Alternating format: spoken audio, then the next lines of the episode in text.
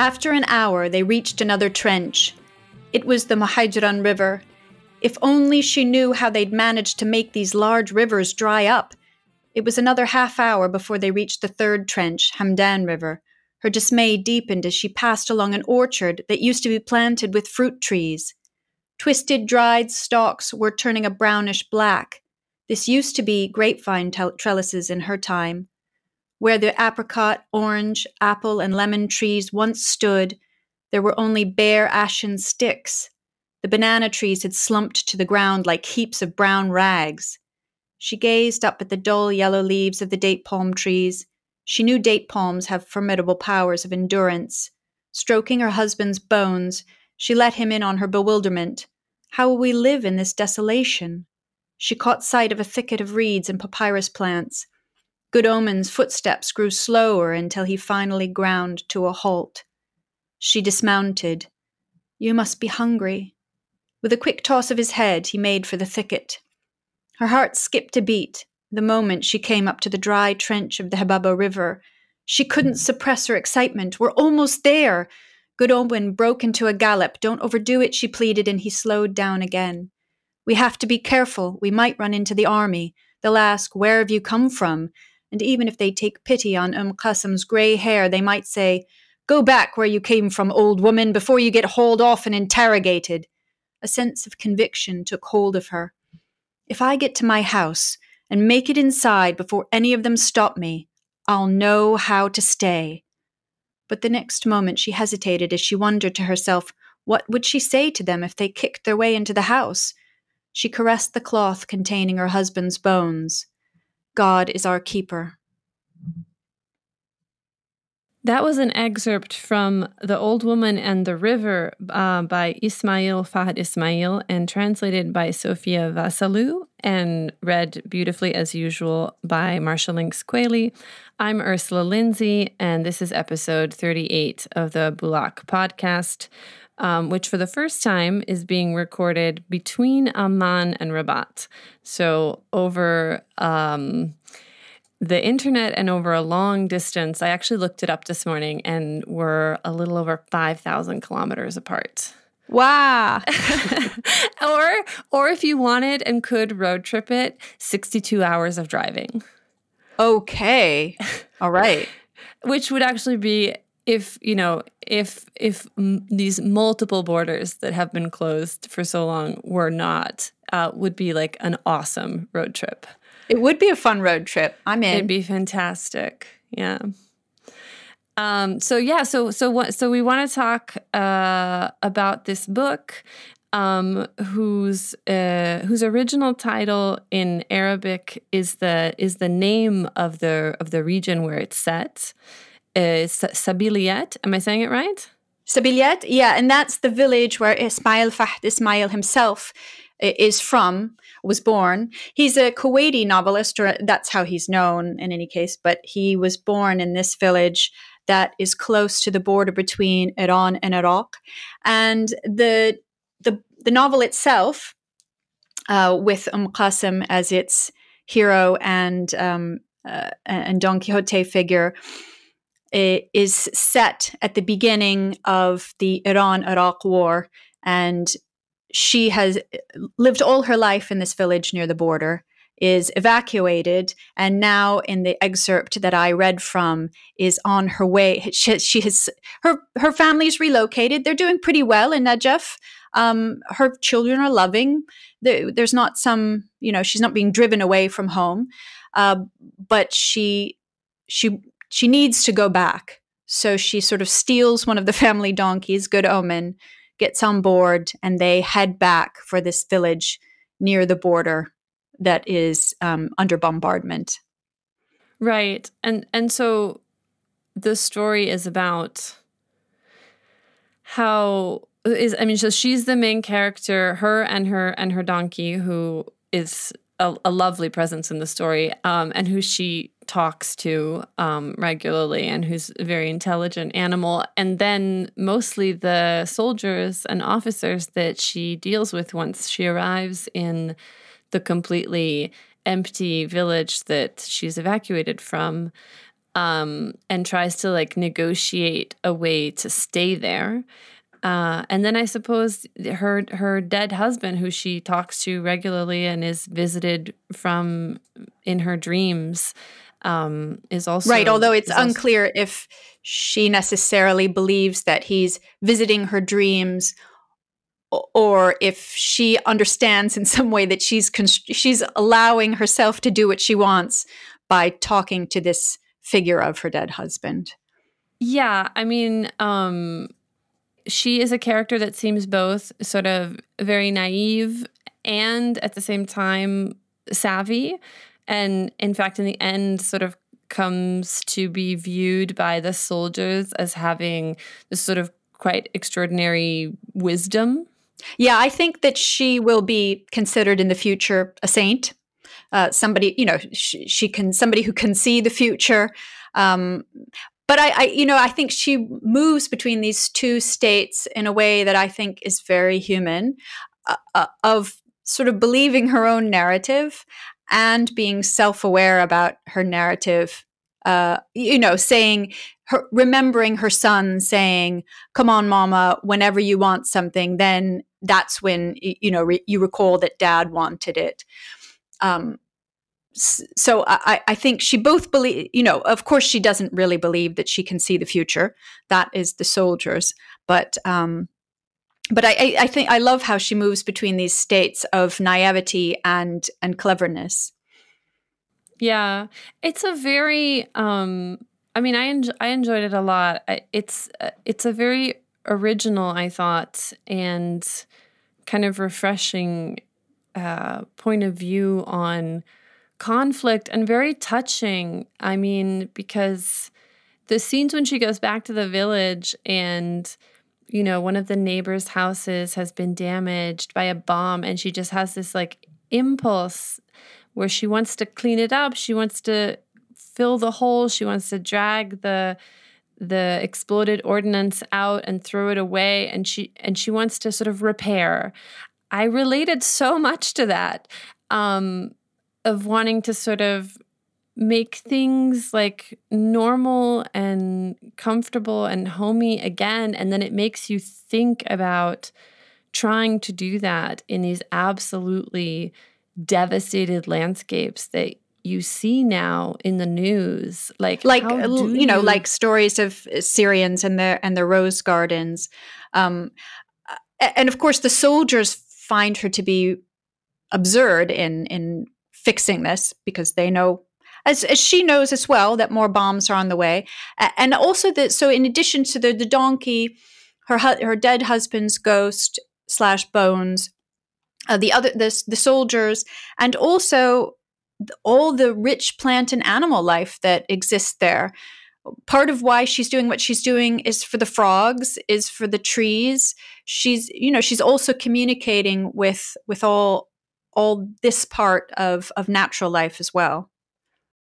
Yeah, I mean, the landscape of this part of the country really comes to life. And, like in the excerpt you read, uh, the, the discussion of these rivers. So, the rivers have been um, dammed up because they're afraid that Iranian uh, soldiers are going to infiltrate, like divers are going to infiltrate through the rivers.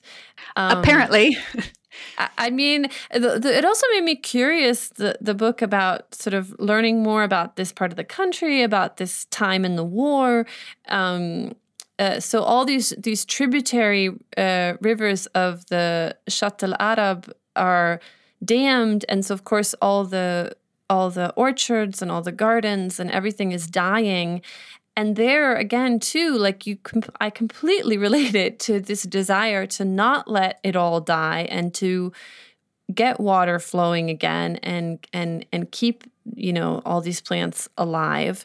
And i think also the so the soldiers at first think she's you know quite eccentric um, but then in fact they are also kind of caught up in the pleasure of basically reestablishing some kind of normalcy like uh you know catching fish or transplanting bushes like they all start to offer to help right um making date syrup yeah the the sort of great pleasure of uh, of helping the land do what it wants to do rather than destroying it. Um, and and also, you know, her her great sympathy for those three frogs. I really felt very strongly for those three frogs in the little dusty patch that were about to die when she gets a visitation from her husband and goes out to the river and dis, you know destroys the dam. Yeah, it reminded me actually. I mean, this is something complete, but I had a. I know someone who had a house and a garden outside of this uh, village in Morocco, um, and at one point there was a big real estate luxury sport development down in the valley close to the ocean that that this village overlooked, and it, and they they dried up the river. Um, oh, they they dammed the river, uh, and this friend described they had a they did a sort of emergency um, operation to save like all the frogs and um, and fish and and and various animals that they could that were dying in the suddenly like dried out river. And they, they brought as many as they could up to this pond by the village. Uh, and, and it all it means it's a I don't know it's a sad yeah I mean I've never ex- right. I've never experienced anything like this but I felt a great community I of course frogs are are sort of you know the spell bellwether for the health and of our entire planet and I felt probably the most I'm of course for the for the roses for the houses for for the trees but there was nothing that moved me as much as these three frogs and then after the storm when she takes when she and no I, she was referred to over and over again as the the, the old woman um, and everyone seemed to think she was too old and feeble to do anything of course she is only i think in her early to mid 50s since her husband was a bit older than her and he was not yet 60 when he died um, th- they seem to to be able to tell themselves that it's not possible that she is the one who destroyed the dam and uh, allowed the the water to flow back into the rivers. Right. How could she? I mean, there's a lot of things that are really admirable in this book in the sense that also um, uh, there's there's a surprising take on a lot of uh, gender stereotypes or gender expectations. So the main character is this old woman. She ventures off like completely fearlessly into a war zone. Um, and it's also it's not sort of like commented on too much or insisted upon too much either. Um, she just is this kind of uh, protagonist. Um, and I, I mean, there, there's a lot of things I think that are that are quite interesting. It also made me like all these descriptions about the rivers and the ecosystems made me think about Iraq today, which like a lot of countries, from what I've read, has like a real um, water crisis, both in terms of pollution and climate change and the way water is used. And so, like so many countries in the region, this really like blessing of water uh, is is under threat. Yeah, I don't think Um Qasim would be. I, I don't know what the situation in Sabiliat is right now, but I, I doubt that she would be very pleased to come back and see it. Um, but she is this kind of Don Quixote figure where uh, it's it's not about the result. It's not we yes we know we know while we're reading the book and Ismail Fahd Ismail knew while writing the book what happens next in Iraq. But it's not about that. It's about these moments with Umm as this yes tremendous hero of the book and not in a um, boundary ba- breaking feminist kind of way, but just in a very ordinary way of a woman living her ordinary life. I also thought there's is such an incredibly loving depiction of a loving marriage in this book. Yes. Um, like all these imaginary conversations she's having with her dead husband. And one of the main reasons that she goes back is because she's so heartbroken as a widow and and lonely and and and she has all these you know conversations with him and I, I it's rare i think in any fiction actually any, to have um, the depiction of a happy marriage be the main one of the main elements of contemporary fiction. Like it's much more common, I think, to have romantic misery. Um, but it and, not, it's not that, just her; it's um, her kids all are happily married as well. Her her grandchildren seem like decent people. It's a whole, uh, you know, a constellation of happy family life. That is not where the the tension comes from in the story. Yeah. Um, I mean, if I were so so there's a lot of things about this book that I really, really enjoyed.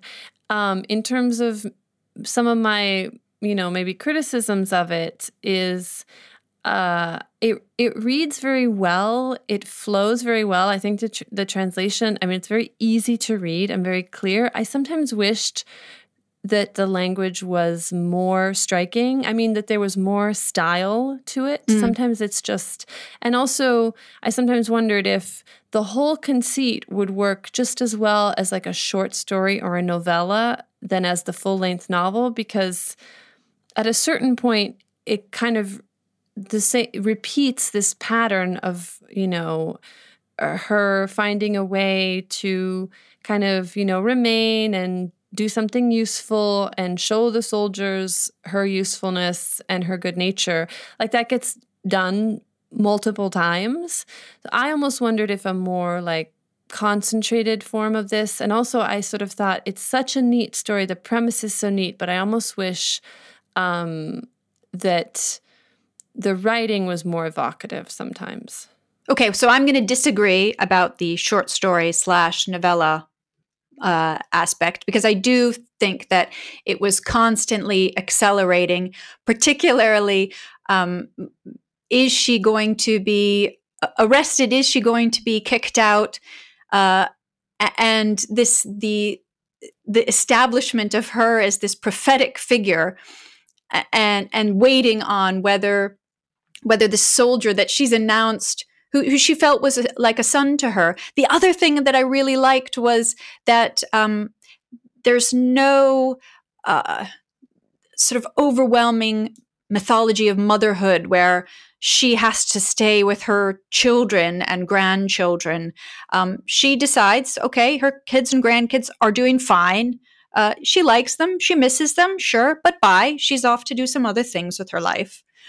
Um, she does she does have these now all these soldiers as her new children. And and uh, uh the tension of waiting to see if this soldier's hand is blown off is going to re-volunteer for the iraqi army and come back like she predicted that he would just because he loved her like a mother. Uh, I, I really you know i was waiting to see what would happen until the end. So so i did not i, I know there were some um, disagreements about the translation uh, between the translator and maybe some of the edits of the publisher. I don't know. I don't know the whole landscape of that, uh, so I can't really comment on on that. But I I found it easy to read and just stuff. You know, there I feel like there are few enough books where I just feel a sense of delight running through it, and I really enjoyed this book through to the end. You know, I did too. Um, I uh, I didn't have any suspense about whether the soldier was going to come back because by then they'd sort of established so much that like she's kind of always right and you know um, kind of always in some way gets her way and always kind of has has some vision of what's going to happen um that but i did find it suspenseful in the beginning like f- for for quite a while like her trip down to the village and how is she going to get the water flowing and how is she going to manage to stay and where is she going to find food and where is the donkey going to find food? All these things are are interesting. Um i just i thought some pages really sang and I wished that all of them did in that way because others didn't so much for me. And I think it's such a kind of evocative and powerful story. I wish that everything popped a little bit more. Right. Um, also, maybe in terms of the characters, in terms of the dialogue, I felt like there was a chance, I don't know, for it to be even more vivid. Um, but I really, I did very much enjoy it. And like you say, you just, you know, it's a story you don't expect and you don't you don't know where it's going um and that's rare. Right. And I read I you know, of course most books set in a time of war are if if uh, enjoyable in a black humorous way very rarely do i read what feels like a light nature oriented um, fun novel that's right. centered around war. Yeah, yeah, I know. It's uh, it no, it's it's it's quite an accomplishment, and um, and it's not a book I'd heard about. So th- thanks for sharing it with me. Um, uh, I know in terms of the again, I think it reads quite well. It reads quite smoothly, actually. Like there's no, it, it was pleasant to read. Um, uh, I know you may had a reservation about the tra- the title that they chose for the translation. Oh, the funniest thing about the title is so this novel was on the 2017 shortlist for the International Prize for Fiction, and is sort of my, you know, would have been my favorite to win. Um, and uh, okay, I agree that that would be a hard sell in English. But I've now looked up the title and what's the English title, which I'm staring at it right now The Old Woman in the River. 20 separate times minimum because I can't remember it. So there's something ultimately forgettable about that title that I can't put my finger on. Yeah, I, for me, it just has such a strong echo of like the old man on the sea. Uh, I don't know if that was purposeful or not. Uh, I I do think it kind of, yeah, it's not a particular. I don't have as much of an issue with it as you do, but it's not a particularly memorable memorable one and it doesn't have whereas the original one is so specific it has a, such a specificity of a particular place um, this, right this could be any old woman and any river anywhere. Right right. Although finding a good title is very hard and i'm terrible at it myself like for for articles for example or for blog posts or for podcast episodes. I like really struggle with with finding a good title. So I know it's not easy. Well, I I don't think so since you're the one who always comes up with the titles and I'm the I'm the one who who always can't come up with anything. But yes, coming up with a a good pithy title, particularly if you're going to change a title in translation, which happens relatively often and I think is a fine decision. Um, I think that's a, a really challenging thing to do. You kind of have to wait for inspiration to hit. Um, I also get help sometimes. I crowdsource titles. Like I go to people who are better than me and I ask them for ideas because there are people who have a knack for it. Um, and it, it's like a really hard thing uh, to just sort of um, come up with by committee. Like someone has to have an inspiration, I think. Yeah, I mean, there's because there's so many things you're trying to accomplish with the title to catch someone's attention. Also, a, a title needs to be something that people can remember from week to week. Right. Uh, you know, to encapsulate what's going on. It, it, I mean, basically, to attract somebody to the book, I guess, would be the number one thing. Yeah. Yeah also like it just has to be like not sometimes they're just like ugly titles i'm thinking about movies more than books right now but just like terrible ones that repel repel you you know in right, their sort of right. blandness or their sort of like non you know I don't know. Well, I think uh, uh, to me, you know, Netflix, for instance, has become a repository of these dreadful one word titles, but the titles there seem less important because of course I can also see the thumbnail and the little description right uh, as well. Whereas with this book, when I'm telling people about it, if I'm writing about it, that hook is the the, the singular thing that I have because of course people haven't heard of Ismail Fahd Ismail, even though this was a book he wrote at the end of his life, and he's an extremely accomplished uh, Kuwaiti novelist. Many many awards to his name. It, it doesn't carry into into the English people don't know who he is. So the title, The Old Woman in the River, needs to do all the work. Yeah. Yeah.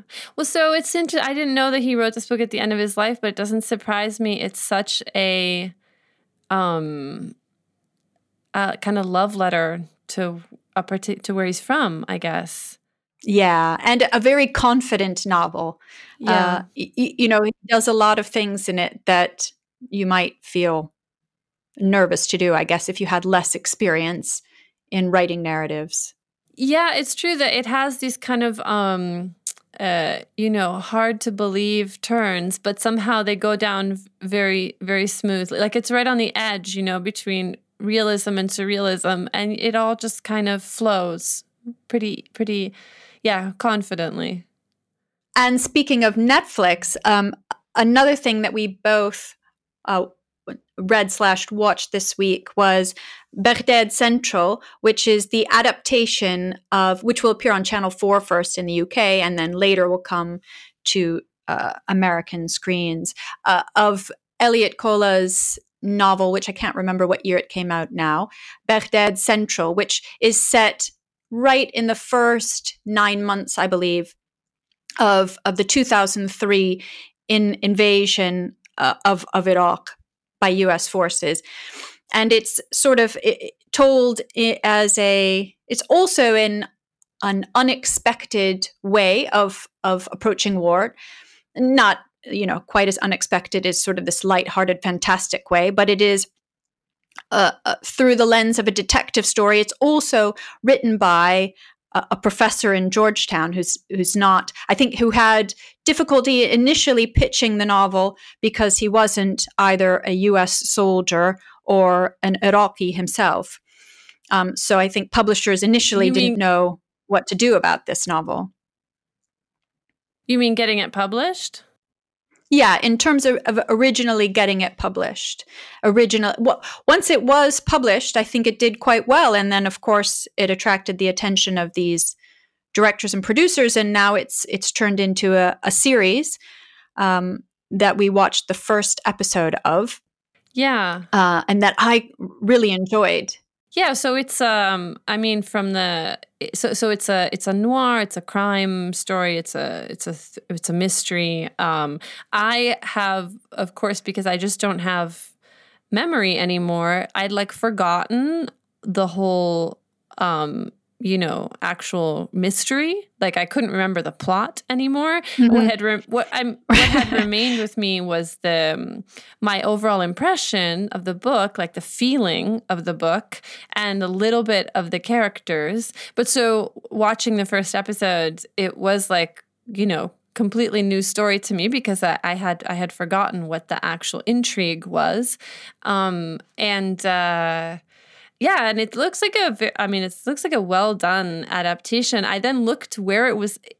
I thought the settings and locations looked so good that I wanted to know where it was filmed, and then it turns out I think it was filmed in Ouarzazate in Morocco. It was filmed partly in Ouarzazate and partly in Rabat. So if some parts of it seem very familiar to you, it's because they are. But they Um, you, you know, I decided to sort of sus- suspend belief on yes, I know where this is, and it's not in Baghdad. Um, also, in any infelicities in accents or, or whatever, because I really I, thought this was also a story that that now it will come to U.S. viewers in a, in a very different way. There's so much Arabic in the first episode. I was surprised about that. Um, of, course, they're they're supposed to be in Baghdad, so I guess that shouldn't be tremendously shocking. But um, you know, I watched all of Chernobyl, and everybody's speaking in English, not in Russian. Um, and and uh, just a story from the point of view of of Iraqis, Iraqi citizens, I think is something that comes so rarely to uh, American entertainment. Yeah, I can't think of actually many other examples.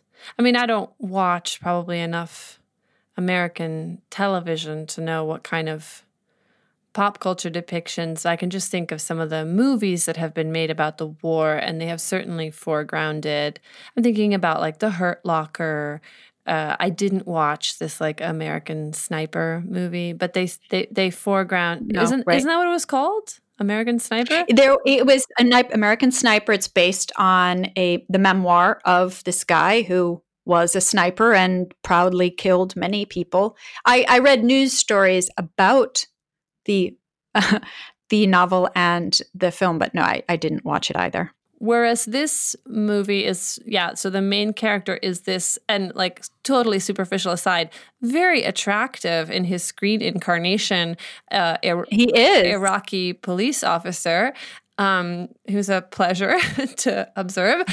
Um, and and the intrigue is set off by the disappearance of his daughter, but and, and then of course this first year after the U.S. invasion, you have um, you know, a country that's in upheaval and there's all sorts of um, new powers and new arrangements. It's like a perfect setting for a noir. It's it's scary, it's chaotic, uh, and people are sort of remaking their lives. Um, and then also the insurgency against the occupation is starting. The average people's view of the occupation is changing very rapidly from some people who, like the character of his daughter, sort of originally was in favor seemingly of the of the American military operations because she wanted a change uh, and then clearly uh, you know views it differently pretty quickly. Oh, one other thing is uh, uh, that I I've become very used to seeing depictions of torture in uh, in TV shows and and films that American TV shows and films in particular, but also uh, British and other ones, uh, to the point where. Uh, you know, it seems like it's used for titillation. it's used as a comedy device. It just seems to become so pervasive that you find characters being tortured for information, for for entertainment, uh, for anything. That I I did, but I did find this use of torture, I, obviously because of its real life resonance, um, startling and moving and troubling. Yeah, I mean, I have a kind of zero tolerance for for torture scenes at this point. Like, like you say, because it feels like it's become such a standard part of all entertainment. And if anything, I find it like more unbearable to watch than than ever before. Like my, I'm like more painful to watch as the years go by, um, because it always makes me think of you know real people, um, but yeah, of course, how are you going to talk about even that time without that being a part of your story?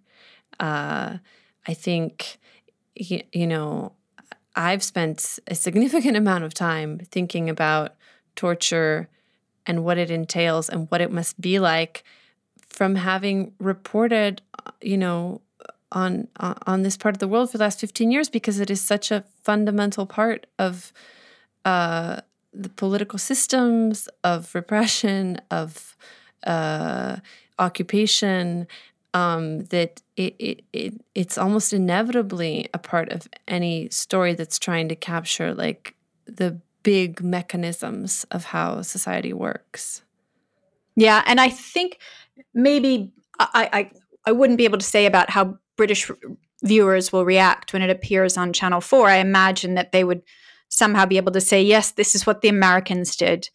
But I think it will be surprising for American viewers who have not, as you have, you know, reported extensively um, on, on torture, to to feel, I think, a sense of complicity, um, a, a sense that we oh, this is something we did or, or else i suppose you know sort of to shut down and say well this isn't true. This didn't really happen. Um, i think it sort of it push i mean it, it pushes it there right right from the beginning well, or I mean, because the other attitude to torture has become increasingly like, yeah, so we do it, so what?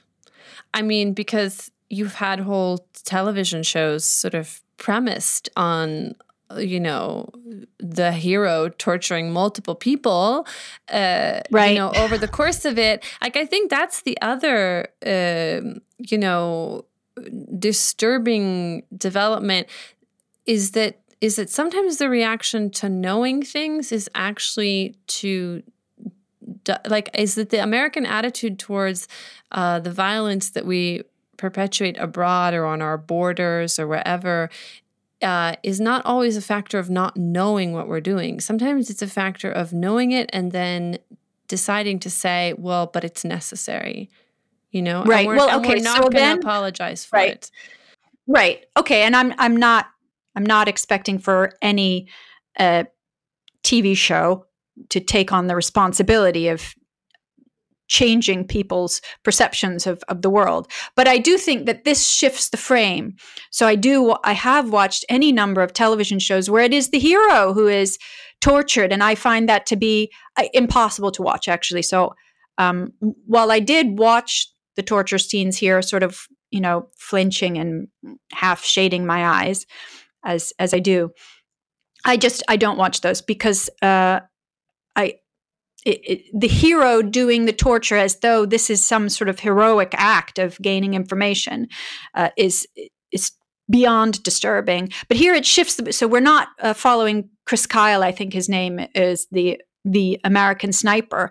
Instead, we we are we are one with this yes very attractive Iraqi uh, police officer who is who, uh, who whose home is broken into. He's told he's the three of whatever it was, um, three of spades, three of something, uh, and he is dragged into prison and and tortured. Yeah. And even before that, you get like an American checkpoint from the point of view of the Iraqis driving through it and how unnerving that is and how obsequious they have to be towards the soldiers which who they like really resent and make fun of but are also scared of because you know they can arrest you or shoot you and they don't have you know any accountability really. So it it does. The frame of reference is is different. Yeah so i'm i'm excited for people to to watch it and to hear hear i i also sort of as purely a piece of entertainment I thought the acting was good. I thought the shooting was good. I thought the pacing was good.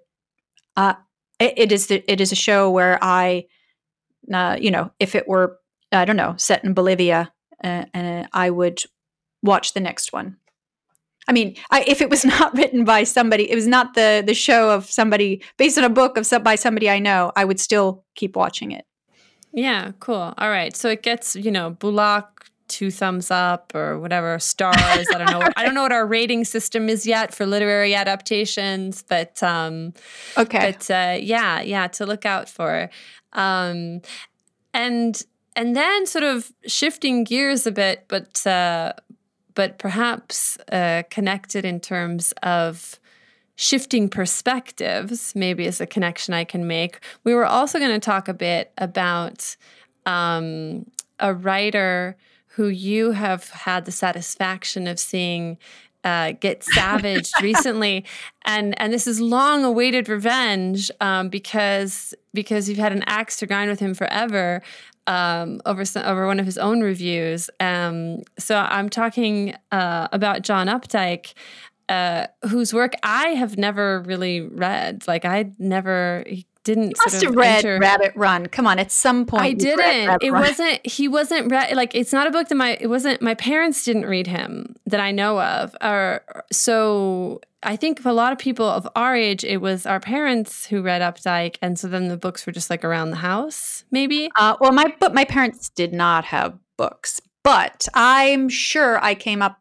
I, I used to go book trolling at Goodwill, so I'm sure that's where I must have found Updike's works. I've always, I don't know, you know how sometimes you, you know, you sort of have uh, there's there's like an aura around a writer. Like before you read them, you have a kind of sense of who they are and who they're for. And he just never really like I've always had the sense of, oh, maybe I should check him out because he's sort of important, I guess, in, you know, 20th century American literature.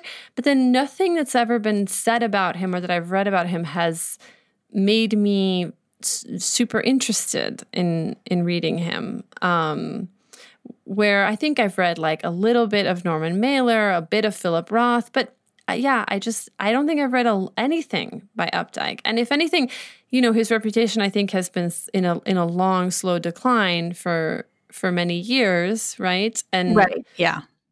I more than remembering I can remember the feeling of having read the Updike.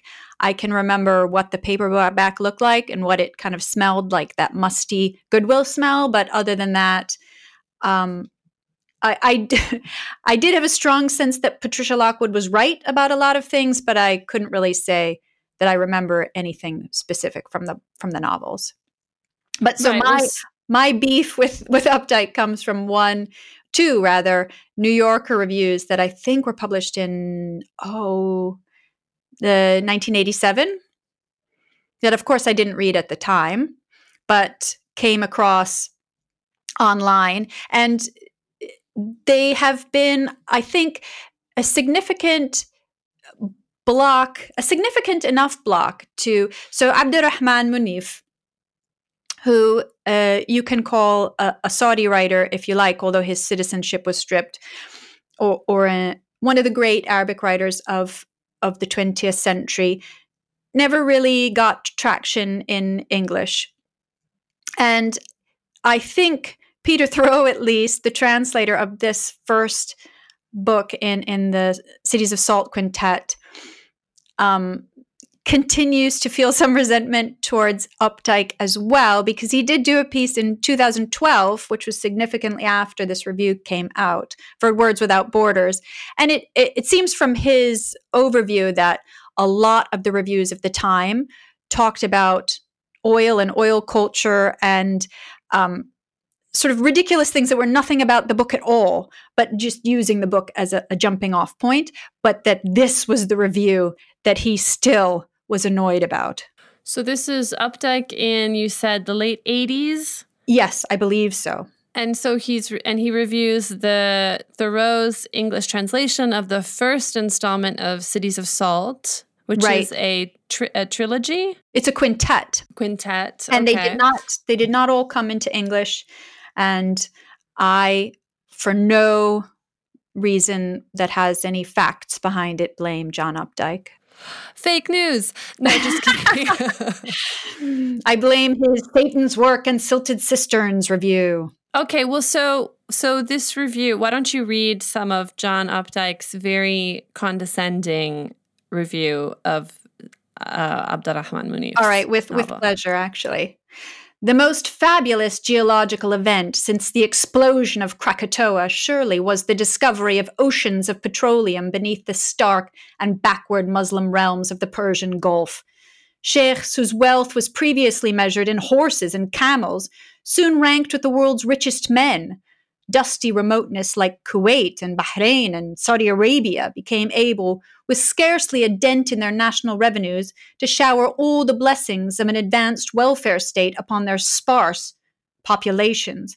According to the World Almanac, the highest per capita income on the planet uh, belongs not to the United States or Sweden or Japan, but to Qatar the Western view of this global caprice is expressed by our resentful caricatures of dollar glutted sheikhs and by our nervous protective naval presence in the Persian Gulf. The Arab view receives less publicity. Cities of Salt, a novel by Abdurrahman Munif, translated from the Arabic by Peter Theroux, Random House, $18.95, performs a needed service in dramatizing the impact of American oil discovery and development upon an unnamed Gulf emirate in the 1930s. It is unfortunate, given the epic potential of this topic, that Mr. Munif, a Saudi born in Jordan, appears to be, though he lives in France and received a PhD in oil economics from the University of Belgrade, insufficiently westernized to produce a narrative that feels much like what we call a novel. All right. And there you have it. It, uh, so it's it's it it actually sounds worse when you read it out loud in your like also you do put on like a super extra pompous voice but it it it's worse when you hear it out loud. Like it's bad on the page but it's yeah. Maybe I, I read it aloud in my head so many times. Uh, because you know of course john updike is talking about uh, okay first of all uh, you know, uh, there's such a like a Protestant um, you know, uh, so United States or Sweden or Japan, of course, are deserving of wealth, but you know, not not a place like like Qatar. Um, eh, I mean, all, all of this, at literally every word of this, it's about the book that Updike somehow wants to read, but it he you know without engaging with the text as it was, and you know, this sparsely populated lands.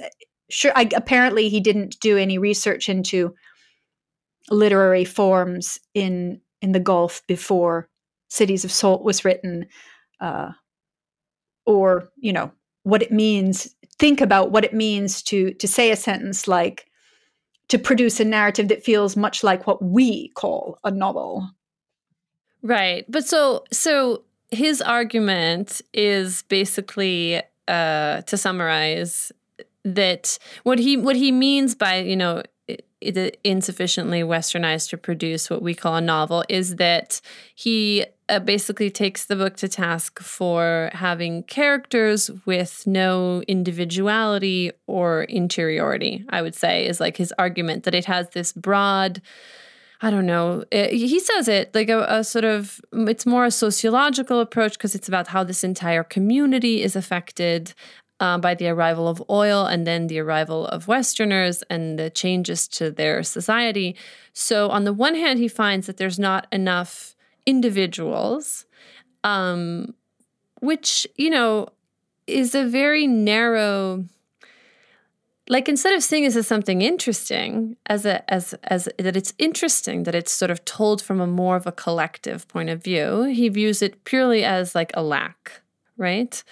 Um and and then the other thing is he's like kind of quotes at length the negative depictions of westerners and and kind of makes fun i feel like of this this backward saudi point of view which is so shocked by you know uh, western moors oh, absolutely he he's definitely approaching the book he thought he's doing that classic sort of review thing where he's a- approaching the book he thought should have been written for whatever reasons, you know, whatever terrible reasons he thought it should have been written. And that's the book he's reviewing rather than trying to see what book actually was there on the page. Yeah, he kind of misses the book that's right in front of him. And it's not to say, I mean, I read Cities of Salt a long, long time ago, but it made a very strong impression on me um, and and exactly those passages that he talks about. He also quotes at quite some length the passages that show sort of the Americans as um, you know this very unwelcome, disturbing uh, presence, and he almost makes fun. I feel like of the Saudi point of view that sees them this way. Um, uh, as sort of like you know immoral and and a threat and uh, you know the the women with no clothes on and so on and so forth. But I remember those kind of culture clash passages as being like really uh, memorable. Yeah, well, I don't see. I don't think John Updike would have liked Baghdad Central. The depiction of the Americans from the point of view of the Iraqis either. But and i so i'm disappointed that patricia lockwood in her big takedown did not mention this book review. I would have liked that.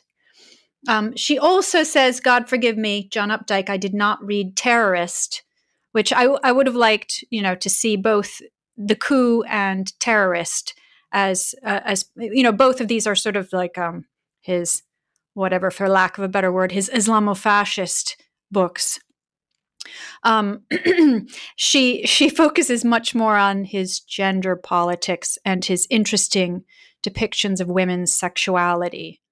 Yeah, what's the the title of the book of the review, which is taken from the article, is "Malfunctioning Sex Robot," right? Mm, yes. I mean, I to be honest, like I know that you'd like her to have talked about these things, but I wouldn't I wouldn't change a line in that review. It is such a joy to read and and not just I'm actually don't generally like sort of like hatchet reviews like uh, often but this one actually is so I don't know, she's clearly having so much fun with it. There's something so like joyful and it's not just a takedown. I mean, she she uh, she finds things to appreciate in his writing, but she sort of says, you know, when it when it soars it's good, but when it lands wrong, there's a sickening thud of a broken ankle and and she just there are so many one-liners in this in this review that are so delightful um, yeah, it's I think it's an instant classic. well, it's funny because James Wood wrote recently, uh, probably on an entirely unrelated note, that he was he was he was wondering if he was losing his touch because he hadn't written this sort of you know hatchet jog tape takedown recently, and I do find joy in those. Of course, it has to be a person of a particular stature. I don't think I would enjoy a hatchet job, you know, a, a, or hatchet review t- takedown of a debut novelist or something like that. But uh, I enjoy writing them as well. Yeah, I think there's. I mean, and she and she just starts and she acknowledges from the very beginning. I mean, the first line of it is, "I was hired as an assassin because you know you don't hire someone like you don't commission basically someone like me to write about John Updike unless you expect there to be blood on the wall, like blood on the ceiling." She said, "Blood on the ceiling."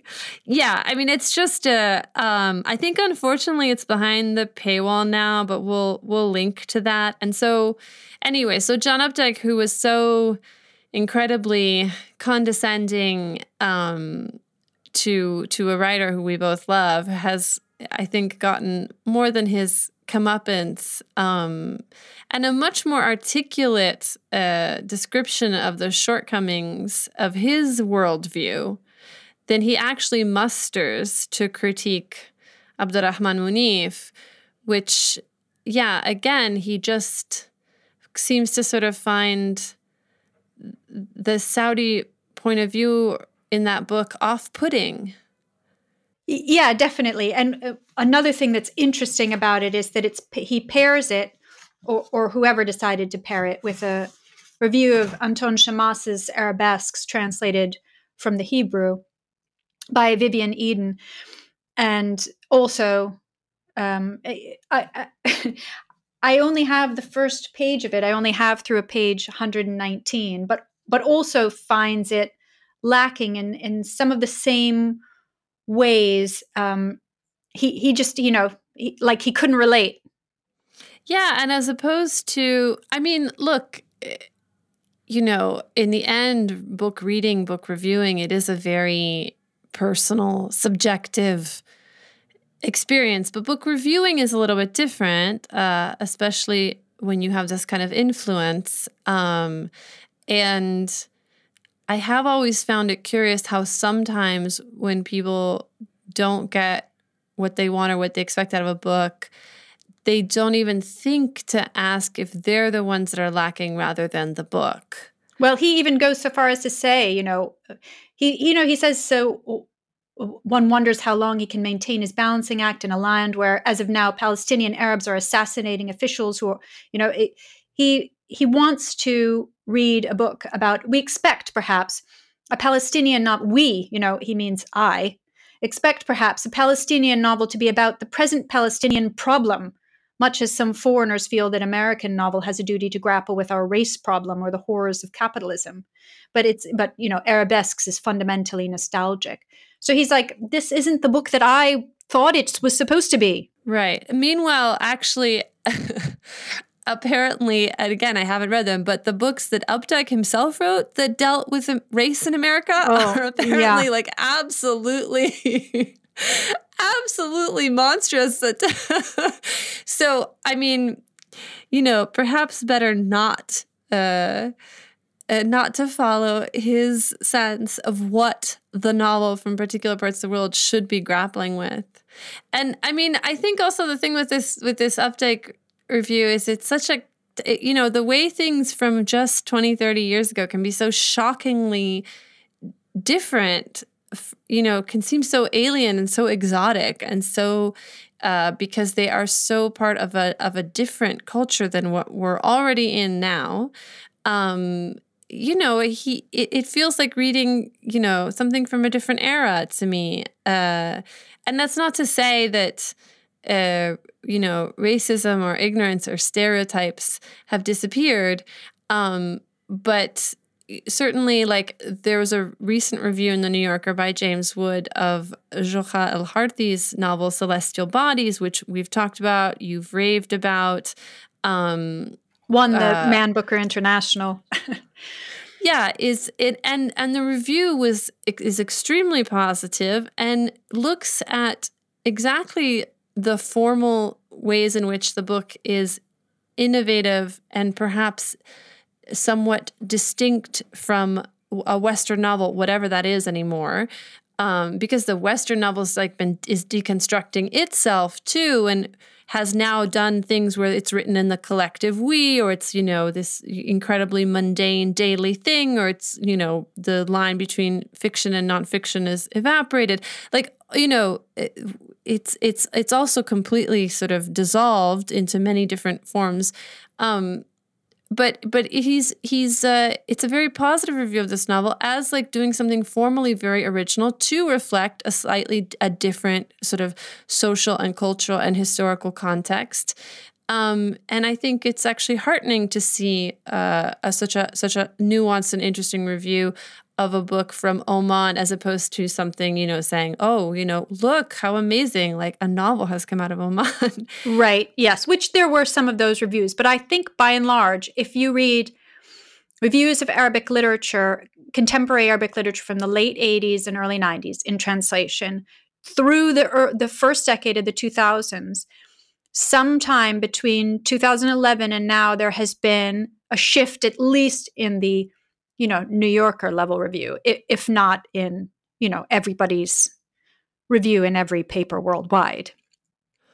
Right. I mean, like newspapers trade in cliches, so there's only so much you can expect. That's probably they use them for literature from all over the world. You know, like there, there's always going to be sort of some cliche-ridden stuff, but but I think, like you say, in real in real book reviews, uh, there's there's a lot more interest and a lot less of this framing of like can they write a novel over there? Right. Or um, like i was reading old kirkus reviews from the from the 90s which is not really that long ago. And of palestinian novels they were sort of inevitably even in this short form where they get about 250 words for their review they were writing about their impression of Palestinian politics and how the book was incorrect about about events that happening you know that happened in in Palestine or Israel. Whereas now, uh, Al-Sabiliyat, the old woman, now I forgot it already, the old woman in the river, the, river. mm-hmm. the old woman in the river got a starred review in Kirkus. Um, and, and it didn't talk about uh, you know, Iraqi politics. it didn't talk about Iraqi politics or how this was wrong about the Iran-Iraq war. Right. This was insufficiently um, representative of whatever focus a novel from that part of the world should have. So right. anyway, good, good, good. We can be thankful for for small advances. Yes. Um, and uh, and I think on that note, we're going to close out this episode. Yes, on that positive note. Yeah, why why not? Why not? we'll take them where we can find them.